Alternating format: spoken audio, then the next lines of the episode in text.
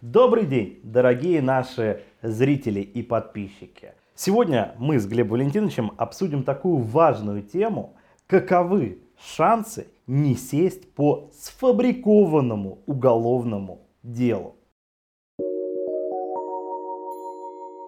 Глеб Валентинович, ну, ни для кого не секрет, что часто у нас хозяйствующие субъекты, как говорит э, Верховный Главнокомандующий, решают вопросы не в рамках а, гражданско-правовых отношений либо арбитражных судов, а уходят в уголовную плоскость. Казалось бы, простые долговые расписки часто превращаются в реальные уголовные дела, особенно по статьям а, мошенничества и организованная преступная группа у нас э, стало модно за последние три года юрлицо э, в лице его учредителей, директоров, бухгалтеров, даже курьеров и секретарей объединять в э, не в фирму, не в компанию, а, а в группу лиц. А в группу лиц по предварительному сговору. Мол, собирались-то они не бизнесом заниматься, а изначально народ дурить. Но надо сказать, что по 210 э, а, статье, особенно по части 3 и 4, э, у нас наказание это 15 лет, лет в среднем по практике. И 15 лет отсидеть за то, что ты устроился в какую-то фирму странную работать или учредил какой-то бизнес, ну, это по, по меньшей мере странно, за убийство столько не дают. Так ну. вот, Глеб Валентинович, давайте м- порассуждаем на тематику, что... Э, Два хозяйствующих субъекта, возьмем классическую ситуацию, два юрлица, один другому не исполнил какие-либо обязательства по договоренностям, будь то официальные договора, понятийные договоренности. Но так получилось, что один должен другому, будь то физлицо или будь то юрлицо. А, и один из тех, кому должны, имел отношение к правоохранительным органам. И, собственно, превратил этот спор из э, гражданско-правового или арбитражного в э, уголовный. То есть написал заявление, к этому заявлению приложил свои желания, э, какие-либо в какой-либо форме мы не можем об этом говорить, поскольку не можем конкретный случай какой-то назвать. Но, тем не менее, дело возбудили. И, собственно, вот что делать предпринимателю или физическому лицу, которое попала в такую ситуацию. Казалось бы, был должен денег по совершенно коммерческой ситуации, либо договору займа, расписки, по невыполнению условий по договору. Но сейчас э, человеку грозит реальный срок. Возьмем ситуацию, mm когда дело только возбудили, следствие ходатайствовало, прокуратура утвердила, а, следствие начато, дело возбудили, а, подозреваемые определены. Как человеку вырваться из такой ситуации? Ну, тут, конечно, нужно... Каждый случай он индивидуален.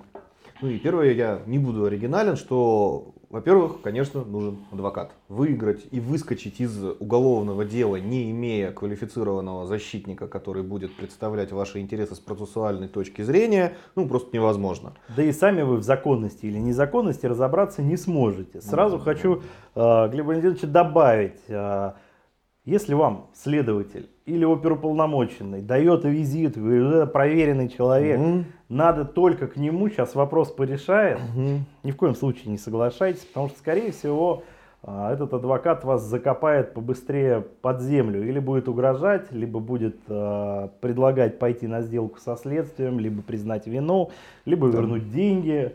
А, ну, собственно, он будет преподносить ту позицию, которая сформирована следователем, а не ту, которая на самом деле является а, а возможно, выигрышной и в пользу вас, а Б, mm-hmm. будет действительно вообще говорить о том, ну, что это дело незаконно. Ну да, то есть, во-первых, э, хорошо бы всегда иметь э, своего адвоката, с которым, ну, которому вы в той или иной степени доверяете, который точно не, ну, как вы на это, можете рассчитывать, не находится в сговоре со следователем, а, который оперативно сможет приехать, как только в отношении вас начались следственные действия, потому что а, они выражаются всегда в следующих вещах. Это вызове на допрос или на опрос, потому что сначала вообще могут просто опрашивать.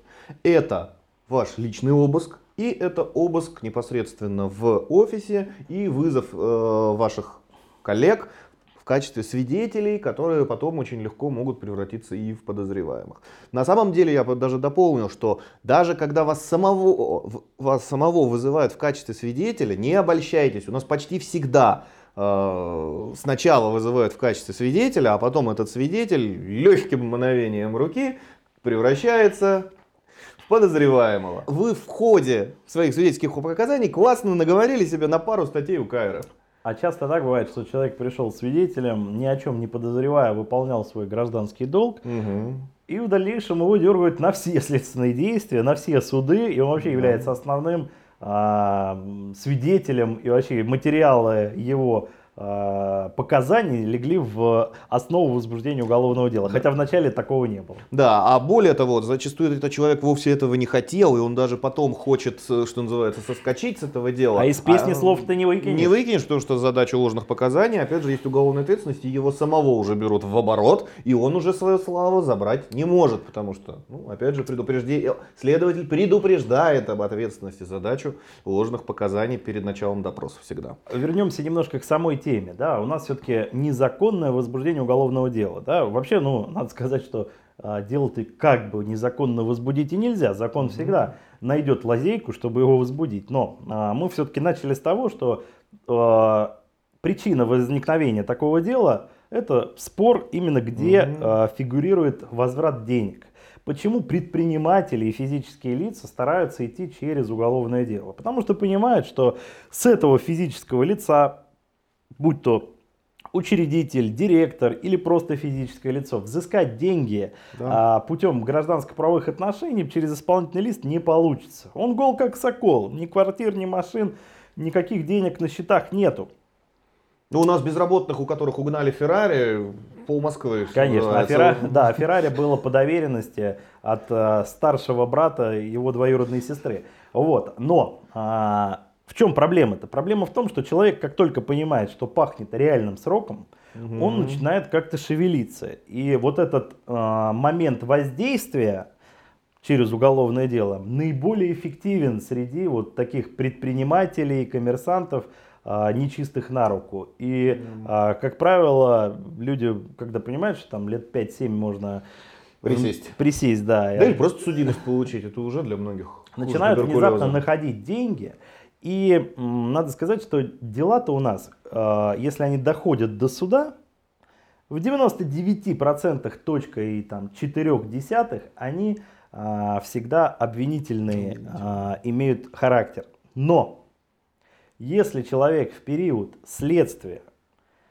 у него получается доказать невоз... э, что называется, незаконность возбуждения уголовного дела, или он внезапно возвращает эти долги и гасит, э, собственно, весь предмет э, возбуждения этого уголовного дела, э, и, собственно, те инициаторы, которые им занимались, перестают иметь к нему какой-либо интерес, как правило, такие дела, особенно в экономической сфере, они не доходят до суда и разваливаются на этапе следствия. И вот таких-то дел в статистике более 33%.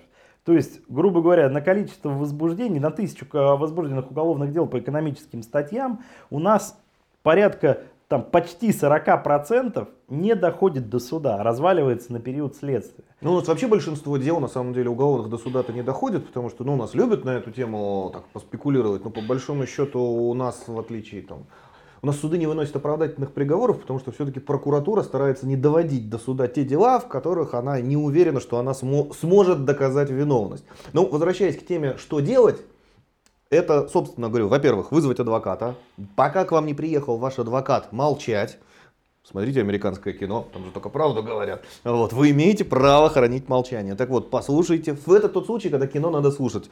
Молчите, как партизан на допросе. Если вас о чем, ну, понятно, что если вас спрашивают, вы это или не вы, ваше место жительства, э, год рождения, а дальше самый простой ответ. Вы знаете, я очень волнуюсь, знаете, мне не каждый день берут к товарищу следователю на допрос, я дождусь адвоката, просто, ну, вот я боюсь последствий. Вот, когда адвокат приезжает, опять очень важный момент. Вам могут не дать позвонить адвокату. В, вам обязаны это дать по закону, но вы должны звонить с телефона следователя. Поэтому лучше номер адвоката знать наизусть и знать его номер в реестре. Именно поэтому адвокаты всегда на визитках пишут реестровый номер. Потому что вы обязаны следователю не потребовать, я хочу позвонить своему адвокату. Вы должны сказать фамилию, имя, отчество своего адвоката, его реестровый номер и его номер телефона. То есть носите с собой его визитку.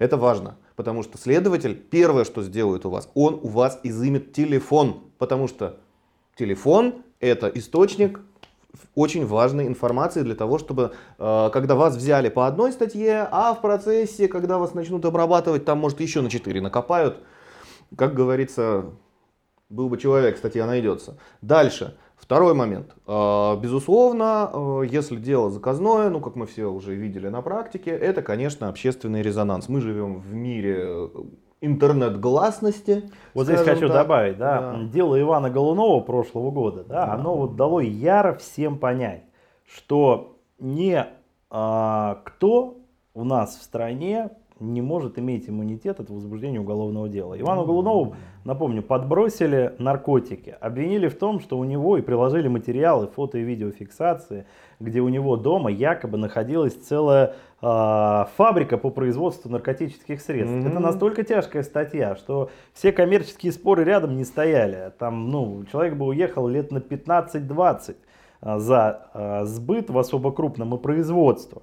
Это, ну, просто не это уму непостижимо, да, с учетом даже того, что человек был, э, по сути, ну, с э, заболеваниями хроническими, его бы все равно закрыли по полной. И такие статьи не редкость. Uh, у нас сейчас в интернете закладки uh, для покупки там легких наркотиков и прочего, они повсюду встречаются в этих даркнетах и прочее. Молодежь, которая uh, общается в своем социуме, часто подставляет там неугодных себе сверстников, э, делая те самые контрольные закупки через интернет вместе с э, оперуполномоченными Это по наркоте. больше молодежь на самом деле, а я могу сказать, что сейчас, к сожалению, приобретают популярность, особенно в сфере, ну вот, наверное, нашей возрастной группы, ну уже людей постарше, это подставные изнасилования, а особенно изнасилования несовершеннолетних лиц. Педофилия. Педофилия, э, вот, когда, ну, если человек слаб, ему подкладывают там 16-летнюю, там, 7-15-летнюю девочку, которая выглядит там, на все 20. 5. Или она просто идет и пишет заявление, человека закрывают, а дальше там уже его начинают прессовать так, что человек уже готов все отдать, только что, ну, не сесть То есть по такой мы статье. с вами говорим не только про, экономик, про экономику, экономические преступления, но и про самые бытовые, но при этом параллельно самые тяжкие. Что педофилия, что изнасилование, что а, торговля наркотиками и сбыт это супер тяжкие статьи со сроками там от 10 лет. И э, нередкость, когда человек пытается доказать свою невиновность и ничего сделать не может. И вот здесь, как Глеб Валентинович сказал, очень важно произвести максимальный общественный резонанс, писать жалобы, куда только это возможно. В прокуратуру, Генеральную прокуратуру, в управделами президента, лично президенту, премьеру, любым депутатам, которые а, могут этим заинтересоваться, любые общественные приемные и а, приемные по защите предпринимателей, если у вас по предпринимателям, да, по экономике спор, если по а, наркоте, то это а, по правам человека приемные. То есть нужно о себе дать знать в максимально возможное количество общественных а, организаций и надзорных организаций. Кажется, что они не работают, но по факту на сегодняшний момент на каждую жалобу должна быть реакция. Где-то отписка будет, да, где-то перенаправят в подведомственные организации, но так или иначе будут звонить следователю, будут звонить прокурору, будут спрашивать, как там дела, Возможно, телевидение, если особо резонансный случай, подключится. Ну, Возможно, интернет, опять э, ин, в интернете, опять же, да, можно на себе заявить в тех же YouTube каналах, которые ЖЖ, защищают. YouTube, э, очень много, особенно если речь идет о провинции, потому что, ну, как говорится, до царя далеко. YouTube, ЖЖ, не брезгуйте. Опять же, у нас сейчас есть куча всяких товарищей, которые очень любят любые скандалы, особенно связанные с действиями правоохранительных органов. Не надо этим стесняться, в конце концов. Ну, у нас правовое гражданское общество, это же не 37-й год, где по 50 -то в восьмой статье о измене на родине тебя увезли в черном воронке, и даже спрашивать, где ты, лучше не надо, а то сам уедешь Вы поверьте, следом. а, Голунова спасло именно общественное дело, общественного резонанса. Его знало огромное количество журналистов, которые знало его и как журналиста, и как лично человека. И они понимали, что ну какой он наркоман, он болеет, как бы, да, пишет резонансные статьи, но там до наркотиков, э, ну там даже рядом нету его с наркотиками. Да, можно И- по-разному относиться к его политической позиции там, и так далее, но как бы, ну вот здесь-то, ну елки-палки. И, собственно говоря, они все и написали свое мнение. И это мнение там за неделю или две, оно дошло до первого лица. Поверьте, а, в этом случае это один из самых лучших а, методов, потому что у нас времена такие, когда больше всего правоохранительные органы, да и надзорные органы, боятся общественного резонанса, потому что а, как только происходит такое ЧП, головы летят моментально, карьера заканчивается за один день, поэтому это один из самых эффективных методов влияния. Помимо, конечно, первичного, Да. это адвоката, потому что можно говорить голословно много, но адвокат может грамотно преподнести те нарушения закона, нарушения тех статей, а, которые противоречат тому, чтобы а, за вами было уголовное преследование. Да, ну и я хотел бы да, добавить, что, конечно, адвокат это сможет озвучить не только ну, правоохранительным органам, он это и в масс, средства массовой информации эту же информацию может скинуть, а самое главное, что а, он имеет возможность, потому что он не сидит в СИЗО, если избрана мера пресечения. Ну и я хотел бы добавить, что это очень важный момент, который мы увидели на примере Голунова, это банальная корпоративная солидарность. Это то, чего в России нет по сравнению с европейским обществом, которым мы так восторгаемся. Извините, журналисты заступились за журналиста. Извините, если посадили вашего бизнесмена, господа бизнесмены, не бросайте своих, иначе когда-нибудь придут за вами. В общем, одним словом, а, если на вас возбудили уголовное дело, или вы являетесь а, пока что а, в лице свидетеля, а дело возбудили на неопределенных лиц, но вам не двусмысленно дают понять, что вы, скорее всего, будете обвиняемым, и обвинительный приговор послезавтра пришлют, Имейте в виду, что если вы невиновны, надо пользоваться всеми возможными методами, потому что у нас, если уж дело возбудили, то найти кого по нему посадить, это вопрос второстепенный. Самое главное дело возбудить. Часто бывает так, что а, приходят с проверкой, с выемкой по факту проведения оперативно-розыскных мероприятий или оперативно-розыскных действий. И эти действия, ну, недвусмысленно дают понять человеку, что вот э, есть ситуация, э, как правило, это вот такая же там долговая, понятийная, ну, то есть понятные люди, которые эту историю продавливают. И э, оперуполномоченные и прочие товарищи дают недвусмысленно понять, что эту ситуацию надо решить, иначе она зайдет за крайность. Так вот, э, не нужно входить ни в какие диалоги и пытаться как-то с кем-то наладить связь, нужно бить во все колокола и готовиться к тому, что дело будет возбуждено или уже его возбудили, но вы об этом не знаете, и нужно выстраивать позицию общественной обороны и обороны со стороны законодательства. Да. Добавить? Ну, я бы добавил, что только подтвердил сказанное ранее и дополнил, что не надейтесь, что рассосется. Вы один раз дадите денег, потом будете давать постоянно. Даже если люди, с которыми вы расплатились, вы потом будете платить этому следователю. Не рассосется. Один раз дадите слабину, все. Больше шансов не будет. А поэтому подписывайтесь на наш канал, ставьте лайки, пишите комментарии и будьте в курсе всех юридических новостей. Мы стараемся осветить по максимуму все вопиющие ситуации. И если вдруг вы даже стали фигурантом или ваши друзья или родственники явно заказного, незаконного уголовного дела, пишите нам, и мы даже вам поможем поднять общественный шум и резонанс и подобрать грамотно защиту. Всего доброго, берегите себя. До свидания.